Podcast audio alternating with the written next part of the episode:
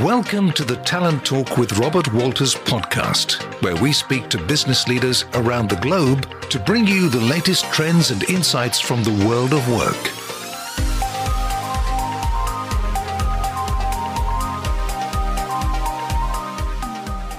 Hello, and welcome to Talent Talks with Robert Walters. I'm Andy McLean, a journalist and podcaster based here in Sydney, Australia. In this podcast mini series, we're exploring what diversity, inclusion, and equity really means for employers and employees. We're going beyond the slogans and behind the scenes to reveal the real benefits, challenges, and solutions in hiring and retaining a diverse workforce. Along the way, you'll hear a range of voices and ideas from all kinds of backgrounds. And in today's episode, I speak with Dane Dougan, who's the Chief Executive of Autism New Zealand. Dane and his colleagues work continuously in the community to deliver thousands of educational programs to increase public understanding of autism. Their focus is very much on empowerment of autistic people and those in their support network, and we're delighted to have him on Talent Talks. Joining us for this discussion is Grant Habgood, who's director of Robert Walters Auckland operations. Now, Grant has worked in recruitment for about 15 years and is the proud father of a seven year old son who lives with autism. Grant volunteers on Autism New Zealand's Community Advisory Board. In this episode, the three of us look at autism through the prism of jobs and employment. We bust some myths and misconceptions, we highlight the many strengths that autistic people can bring to the workplace, and we discuss how employers can get the best out of their autistic employees. Here's our discussion. So, uh, Dane Grant, thanks very much for joining us today. Um, Dane, I'd, I'd, like to start with you and just ask a, a, broad question. When you think about the word diversity, what does that make you think of? It is a very broad question, Andy, and um, thank you for having me today. What what it makes me think of is more of a mindset in some ways. I feel like as a country, uh, organizations have embraced diversity in terms of cultural diversity and gender diversity within organizations, but they I still think when we're talking about the disabled community, or, or in our case, the neurodivergent community, uh, we've still got quite a long way to go. And when we look at that, I, I, I, feel like it's organisations that make a process fair and accessible for people um, to have a have the best crack at getting that job, just like everybody else. So for me, it's reasonable accommodations that can be made within a workplace, um, and we and we'll get to this later on, obviously. But it's things like um, giving people interview questions beforehand, looking at um, how we can make this a, a, the process as accessible as possible to our community and then within that workforce, when you have diversity in a workforce, whether it be cultural diversity or gender or disability diversity, you're going to have a far richer workplace. So for me, it's having people in an organization that feel like and they're treated like everybody else at the end of the day, where that is an inclusive environment where it gives the, our our community a sense of self-worth and it gives our community a whole network of friends and um and, and, and fun how that they get to interact with it they wouldn't have otherwise possibly done. So for me, that's what diversity and inclusion, I guess, as a follow-on looks like. And how about you, Grant? You work uh, at Robert Walters in the recruitment space. Uh, what do you think of when you think of the word diversity? Yeah, thanks, Andy, and, and, you know, nice to speak with you today. And thanks, Dean, for coming along to this as well. I'm glad you went first. It is a very broad uh, question, but look, for me, it, I think it's um, and to probably return with a very broad answer. I think it what it's what makes each of us unique. Um, and in terms of diversity in the workplace, I think it's about how an organization can harness that uniqueness. Um, you know, as in, for me as a, as a recruitment leader, uh, the most successful businesses and teams that I've been in charge of have been the most diverse. Um, so once harnessed, I think then it's a question of how it can be used to help with the organization and the individuals involved fulfill their unique potential, um, which is a blatant steal of the, the Robert Walters uh, tagline, but uh, no, I think it, it resonates with me. Absolutely. And today we're, we're, we're going to talk specifically um, about the autistic workforce. Uh, so I'm interested, Grant, in the role that you're in, where you, you speak to employers all the time. Um, what are some of the misconceptions or myths about autistic candidates that you've heard um, or that are sort of commonly um, out there? Good question. Um, but you only know you don't know what you don't know, um, and I think unless you've got a member of your whānau or you know you've, you've worked with someone in the past uh, who has autism, uh, you're probably going on some pretty big generalizations based on what you've even seen in movies, for example, like The Rain Man and things like that. Um, so, you know, it could be, you know, highly analytical people, um, socially, potentially socially awkward in a lot of situations. Um, so that that can um, obviously work to the detriment of, of someone who may have autism and has actually decided to divulge uh, that they are autistic. Um, so hence why I think we do have a situation a lot of the time where people probably and something we'll, we will talk a bit later about, I'm sure, as and probably um, you know struggle to disclose uh, that they have autism a lot of the time because of that. Can I just chime in there as well, Andy? I think it is a bit. It goes back to what is diversity as well, and that's taking a very individualized approach to autism and autistic individuals. So, yep, we can put processes and strategies in place, and yep, we can tidy up our recruitment processes to make it fair and equitable for everybody. But at the end of the day, none of us can sit here and say Dane's going to walk into this job, and if you do A, B, and C, it's going to work. It doesn't work that way. You have to really look at the individual and see what's going to work for them. And Grant's bang on those myths and conceptions that you see in movies. At times can be helpful, but at times can be harmful. Um, and and you know we talk to employers now regularly, and they all think they're going to get someone that's going to change the world or a genius or whatever the case may be. And look, you may you may get someone who's autistic who will come in and change your organization but you also may get somebody that wants to sit there and do the filing that no one else wants to do because it's a same thing day in day out which for me i'd really struggle with but for an autistic adult it could be the perfect job for them. So i think it's just very very individualized. And dane i'm very conscious that uh, as we've already kind of pointed out autistic people are just as diverse and different and unique as, as everybody else right? So it's, it's hard to generalize however i just wondered if there are any kind of typical strengths that many autistic people uh, might typically bring to their work. Does anything stand out for you? Yeah, there is. And again, this goes back to the last answer. So, challenging the conception of Rain Man, for example.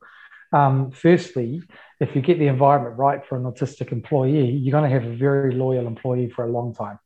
So, if you get it right, um, they will buy into what you're doing in the organization. And as long as they do buy into that, you will have them forever. And as Grant will be far more effective at telling this story, but it's easier to, to keep someone than it is to find someone, right? And cheaper. So there's real benefits for the organization when, when we talk about employing an autistic adult. It's not a charity, it's a real benefit for that organization. So that's the first point I want to make. Secondly, when you look at what types of jobs, um, things like detail. So there seems to be a, a really uh, big push to get autistic adults into jobs that involve a lot of detail. That the neurotypical, which is, is the term for the four of us sitting here, probably the, the uh, neurotypical mind can't necessarily see what an autistic mind can, and that's that's that's in terms of seeing grains of uh, sand move that others wouldn't, and this is in the uh, form of intelligence type work. Grains of sand moving that um, we just won't pick up, but they can. So there's that. Jobs that are routine, so jobs that are the same thing day in day out, can be really really helpful to set up a good environment and a good role for our community. So, as I mentioned before, like a, a filing clerk or um, someone who scribes doctor notes, those type of things can be a really, really good job. Um, and then you, and then on the other end of that spectrum, being able to find solutions to jobs uh, or to problems quickly and efficiently can be a really strong and effective role for the autistic community as well. And just to add to what Dane, one of the points Dane made about look, it's not charity. I think that's a really key point for organisations to to keep in mind um, because if you were if if you were applying for a job or looking to join a company and you felt or you were made to feel that that company was really doing you a favor for bringing you on, how would you feel about it? And and I think it's no different for someone who might have autism. Of course, um, if you're made to feel that, you know, it's it's you're you're a charity case, as it were. Um, you're, you're not going to really feel that included or in in that organization and pre- that organization. You know, you're probably not going to reach your potential within that company as well. And that goes back to the diversity question as well, Grant, doesn't it? Actually, actually buying into what you're doing as an organization is critical, and that goes from top down and bottom up. Everyone yeah. buying into that and just one other point is actually long-term memory recall as well, long-term fact recall. So if this is an area of interest for a member of our community, they will remember facts about that particular topic for a very, very long time, which we probably wouldn't. So if it's a job that requires that, if it's a job that requires pattern, if it's a job that requires things you have to remember from ages ago, facts and figures, an autistic person can be very effective at those types of roles.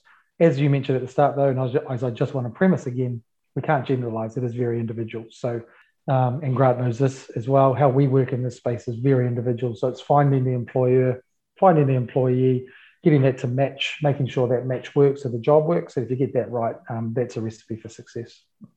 Yeah, that, that, that's some great um, points in there, guys. And something I might just reflect on myself is I do a lot of work um, with the Cerebral Palsy Alliance in Australia, different issues, if you like. And yet, one of the really interesting parallels is, is the problem solving ability that we see in that regard, right? And it would be, I'm sure, quite similar in the, in the space of autism, in the sense that every day, people who are autistic or other people who are disabled have to find solutions and, uh, and, and have to overcome obstacles that many of us don't have to encounter. What that actually does for many many people is it actually really strengthens that problem solving ability. You know, there it's like a muscle. If you exercise it every day, then just imagine how strong that becomes.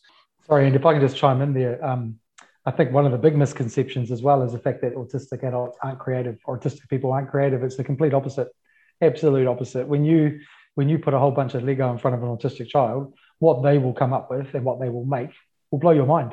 Absolutely blow your mind and we're actually doing uh, it's out of the realms of employment but we're doing a uh, lego display at Te Papa this week for autistic children where um, we've given them lego art and we didn't give them the instructions on what to build or an example of what to build and i'm really excited to see what they come back with. This is on friday.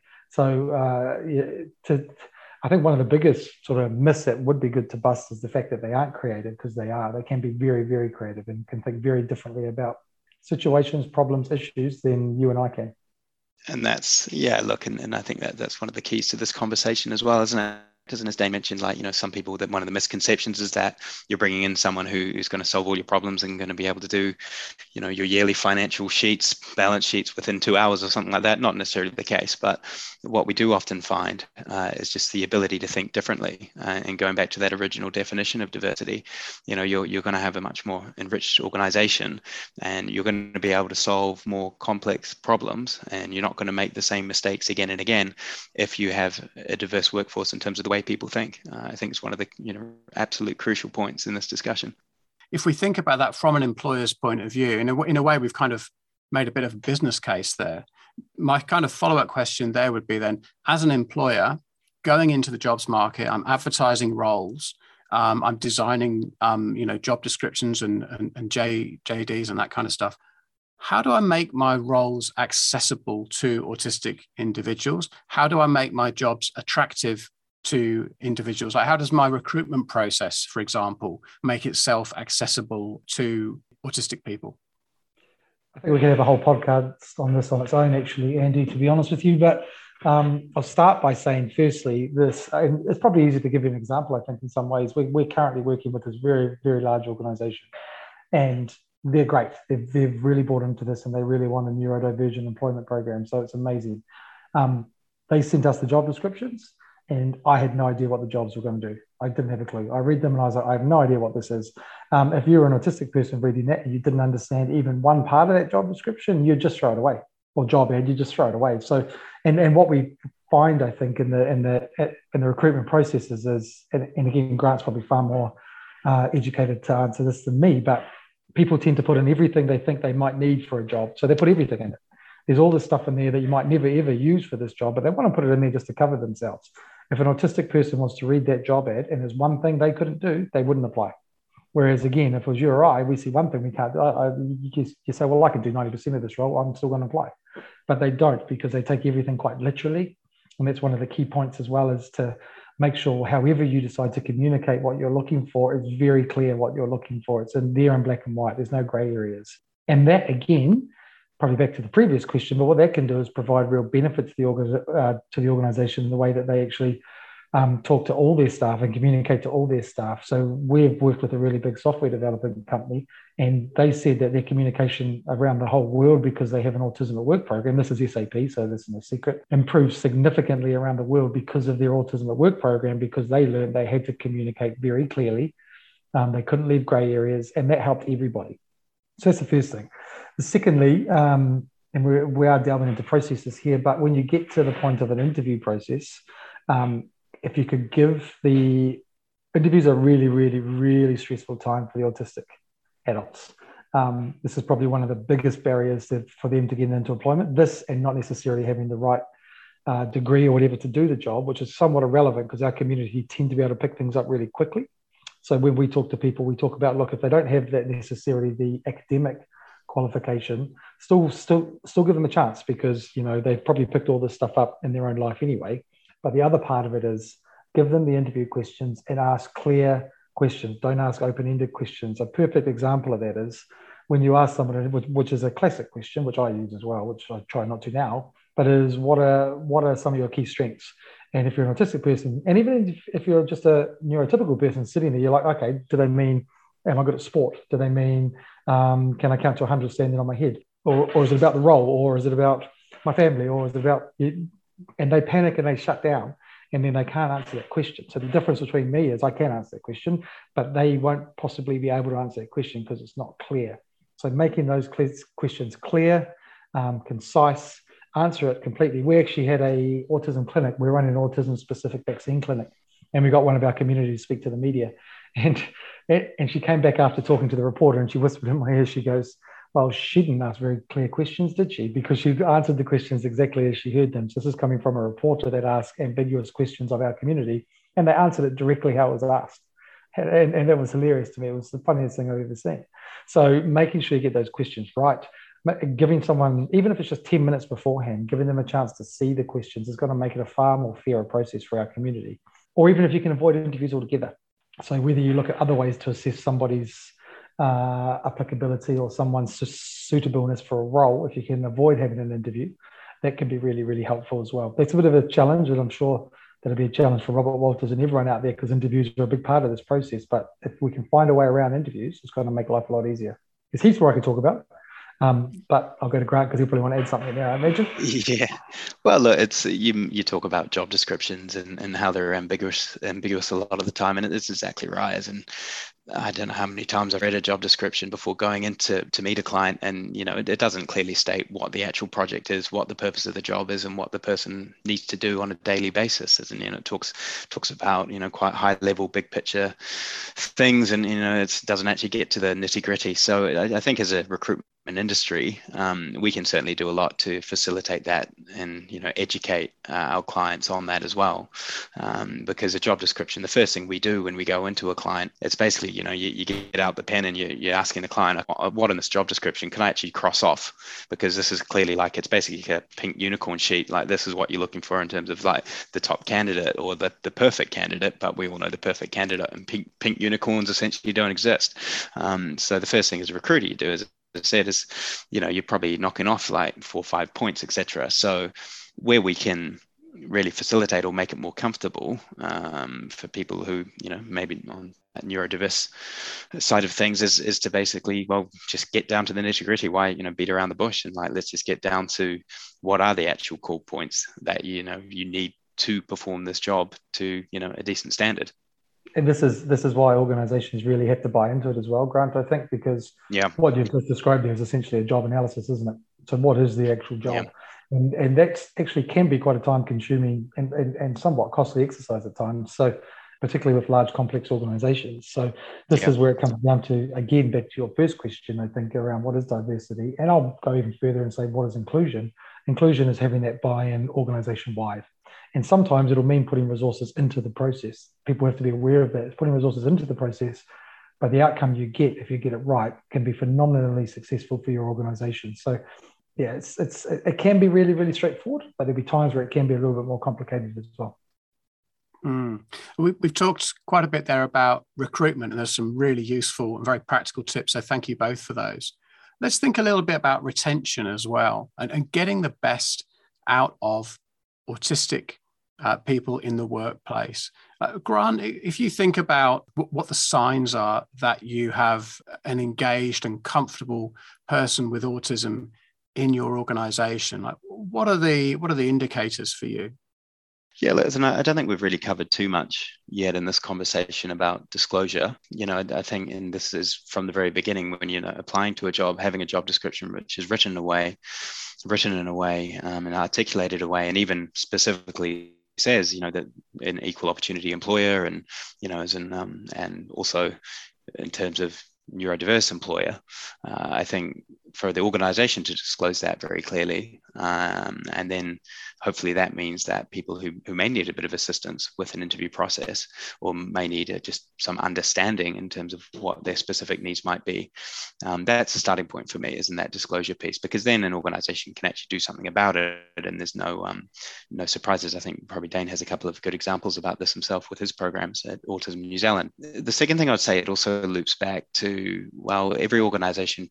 should probably try to accommodate everyone, isn't it? It's not just about someone who might be might have autism or ADHD or you know other you know, potential learning disability or anything like that. And I think it comes down to a, well, an individual approach on you know what what is going to keep someone an individual uh, happy in a, a job and and in a company.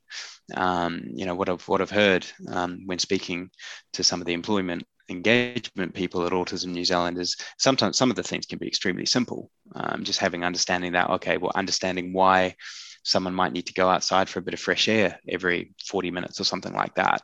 Um, and it's not because the person is is slacking off. It's it's just a sensory thing. Um, you know, if they're just going to be in the room or the office the whole day, then you know, it just becomes sensory overload and, and, similar in terms of like not using the lunchroom or something like that. You know, oh, this person, you know, if they if they aren't able, don't feel comfortable disclosing that, well, they might be kind of seen as really antisocial because they don't have their lunch in the you know in the lunchroom and it's well, that's again it's sensory overload it's smells and noises going going you know happening all around the person and that's not a break you know that's that's not going to be relaxing for the person. They're going to go back to work even more stressed than they were when they started their break. So just keeping those considerations in mind, I think, uh, are really important. Um, and again, it can be really simple things where, where the desk is. Um, this is something Dane was saying the other day. Um, you know, where the desk is, so they're not in front of foot traffic. You know, so they're not having to have all of these people walk past. And you know, what do people do when they walk past your desk? They say hi. You know. It's, just kind of a natural reflex and that just would throw potentially throw someone who has autism completely off uh, if they're focus, focusing on a task.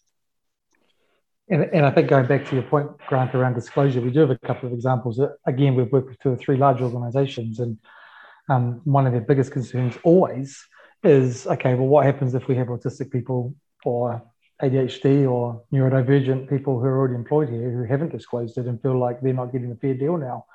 We always flip that on its head and say, isn't that a really, really positive environment when all of a sudden you feel like all your staff are comfortable coming to you and saying I'm autistic or saying I'm ADHD or, or saying I just need a couple of reasonable accommodations to be able to do my job as effectively as I can. And, and, and what Grant's described there, and, and yes, we talk about this all the time, it's reasonable accommodations. So we know that you can't change the whole working environment for everybody. We we are fully aware you can't do that. Like the first thing when we go into a large organization, they say, Oh, do you want to come up and see the offices? We're like, no, no, not yet we can do that later. The first thing we just want to do is have a chat to make sure you guys are fully engaged and understand what this is. And if you are, one of the steps in the process is to see where this person might be best suited. But I can't say that to you coming in. It'll depend what the person wants and their needs are. Um, Grant's point, like some of our people actually can want to be social at times, so they might want to sit next to the kitchen. More likely than not, they probably don't want to, but they may want to. Um, or they drink a lot of water every day and that helps them to be close to the water cooler or whatever you know these type of accommodations are reasonably simple small things that you can do. It's not about knocking walls down. It's not about building up offices if you don't have offices. It's about looking at the environment you currently have and making those small changes. And for me what does success look like? Success looks like having uh, happy engaged employees uh, working in your organization that's making a difference. But that's success for everybody. That's not just for our autistic community. That's what success should look like for everyone. So success looks like that success looks the same for autistic adults in the workplace as it does for anyone else in the workplace. Just going to throw a question at you guys. We're now working more and more in a kind of hybrid working environment, and and you know I'm sure Robert Walters. Uh, Grant, you're seeing this all the time. Roles that were traditionally always bricks and mortar, uh, in the workplace. Yeah. You referred to the to the to the water cooler a moment, Dane, which is what made me think of this. But if we start to think now about these more fluid jobs where people are working at home mm. some of the time, and then sometimes they're in the office, are there any considerations? Uh, perhaps I might start with you, Grant. Are there any considerations or factors that um, employers should probably think about when they are supporting their autistic workforce?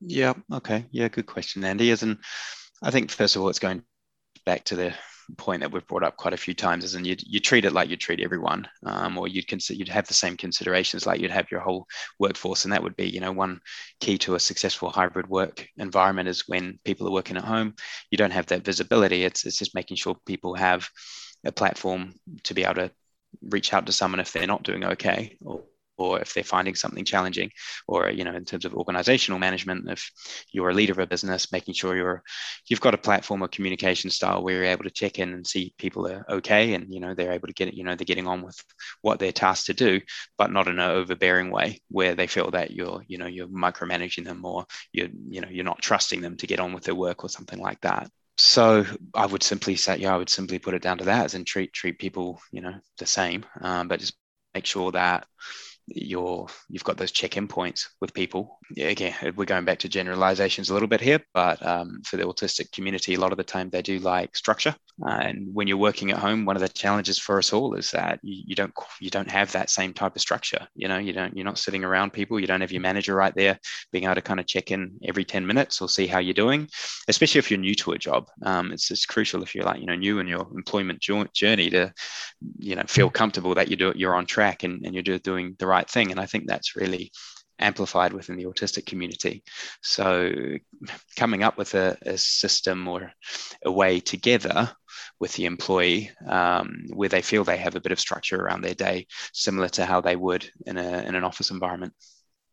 Uh, and, and I think um, Grant's right there. A lot of, again, it goes back to the individual again. So a lot of our community will be really, really comfortable in that environment of working from home primarily, particularly up in Auckland now. So for a lot of our community, that could be really good. The, the hard part might be transitioning them back into the actual office as well. So a lot of it's yeah. not around necessarily where they're at now. A lot of it will be what happens when it changes again. So starting to think about that process. Okay, well, well, Dane's coming back tomorrow. What does that look like for Dane, and how how are we going to make that as easy as possible? Should we ask him to only come back two days a week because we know he's quite like working from home versus you know making other people come back in if that's the case. But again, it's about understanding the person and what's going to get the best result for them and in turn the best result for the organization. We're seeing mixed, mixed feedback about working from home for our community. Grant's right. For a lot of our community, that loss of structure can be really quite challenging. But for others, the fact you get to work you get to work alone without distraction can be really, really positive as well. And that goes down to the schooling environment right up into employment. So we are seeing that quite a lot now. And there are lots of tools around now that can help with this too. And, and um, there's a lot of online tools as well that can help with this uh, and help people with their own executive functioning as well, which is really important in this space. So if you are at home, how does executive functioning look at home versus how does that look like at work? And what, what changes can you make? You still have to get up and brush your teeth and clean yourself, at least look somewhat presentable if you're going to have a Zoom meeting like me in my polo and, and, and Grant in his robe. So, how do we um, continue to make sure that when somebody who's autistic turns up to a Zoom meeting, a Zoom meeting, they've got to sort of still the appropriate tire on and stuff like that because they're at home. Those type of things are really important, and there are tools that can help with that. But Grant's right; it's all about again, it all comes down to the attitude of the organisation in that space. I totally agree with Grant. And just lastly, from me on that that point, it's that change of routine, isn't it? Isn't an organisation if they can just really recognise that a change of routine is more likely to throw off um, someone who has autism I think that's that's your starting point um, because yeah, if you're constantly you know going back and forth from work to lockdown, and it's thrown us all off, you know, with different levels and and that ambiguity. Um, so just having probably a little bit more empathy or you know more consideration um, for what that actually means for someone who may have autism. I said it's been pretty tough for lots of people, right? But for our community yeah. and every facet of life, um, and I'm just again I'm just agreeing with Grant said, it's about creating certainty so, how do you create as much certainty as you possibly can in an uncertain time? What does that look like?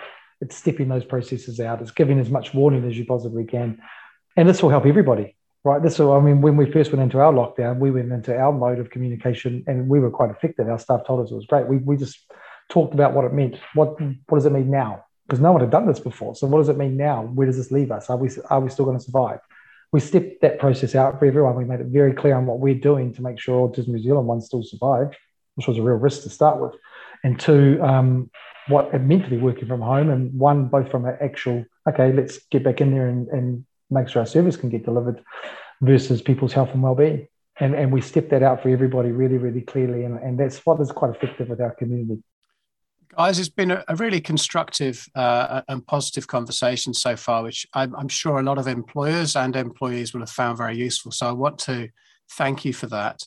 And Dane, I wonder if perhaps we might continue that sort of um, upbeat note by just wonder what reasons for optimism you see for you know the autistic community in the jobs market now and in the years to come.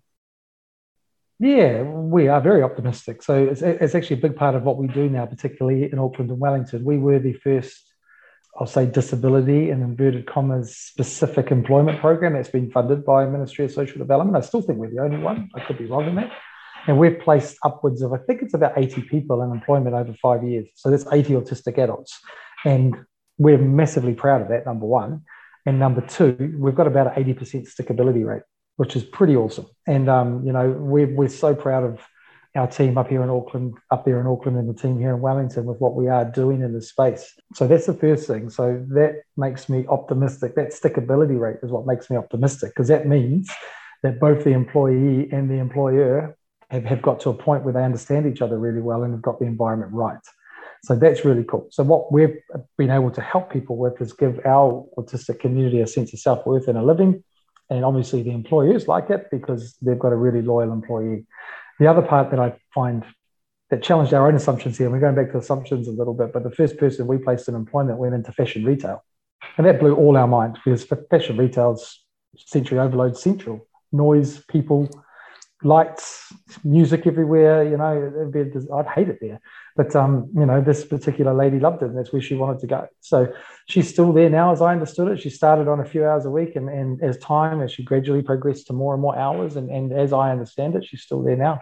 So those type of stories is what fills me with optimism. It's not just in IT, and it's not just in the areas where people traditionally think autistic people should be employed. It's across the board. We don't really have Granted, it probably is a little bit more um, skewed toward IT than most other sectors, but it's not significant. Like it's all over different sectors, it's everywhere. We've had people that wanted to become chefs and we've got them into started being kitchen hands and then they've moved their way up to start to train to be a chef, those type of things. That kid will probably come on, go on to be one of the best chefs in New Zealand, I imagine, if he gets there. So that's what fills me with optimism as a starting point. But what really, really fills me with optimism is we're being approached now by really, really large organizations that really want to make a difference. And when we go to them and they come to us with those same misconceptions about autism, we go to them and say, no, no, no, no, no. Look, we don't want the four people in the corner who are autistic. And that's that, and that's our autistic staff in the corner. What we're saying is those four people, five people, 10 people should be scattered all around your organization. You know, that's how that is what success looks like. And, and it's in frontline roles, it's in back office roles, it's in intelligence roles, it's in whatever roles we can think of um, that's appropriate for that person. And, and that's how we've been really, really successful with our employment program. It's, it's focusing, and this is what I know that what Grant you guys do as well, right? It's it's focusing on the individual person, looking at what turns them on, looking at what gets them excited in a working environment, and then finding a match with the right employer. And that's so exciting to be able to do that. And it's one of the coolest things we do as an organization, um, particularly as we get into adulthood for our community um, to help them into employment. They've got the skills, they just need a little bit of help to navigate what a neurotypical process looks like.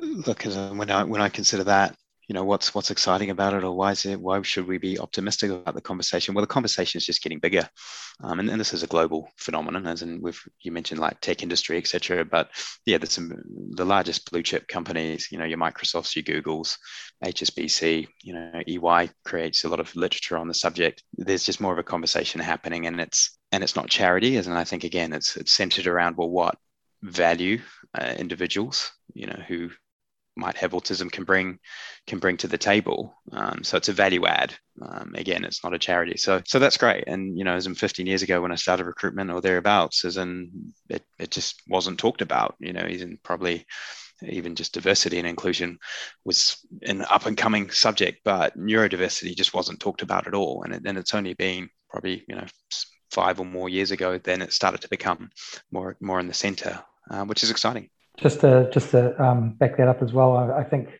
we've tended to cater for those with a physical disability reasonably well because you can physically. Yeah. And look, this isn't easy. I'm not. I'm not pretending this is easy. Don't get me wrong. I'm not.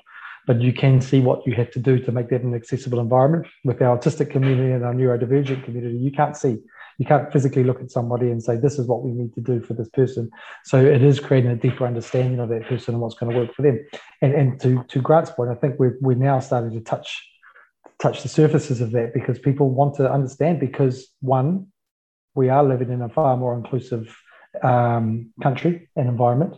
And two, um, people are seeing the benefits of employing our, our uh, neurodivergent community. So we're seeing more and more of them come to us asking for help, which which I, I think is what fills me with positive energy and joy every day. The more we get that, the better.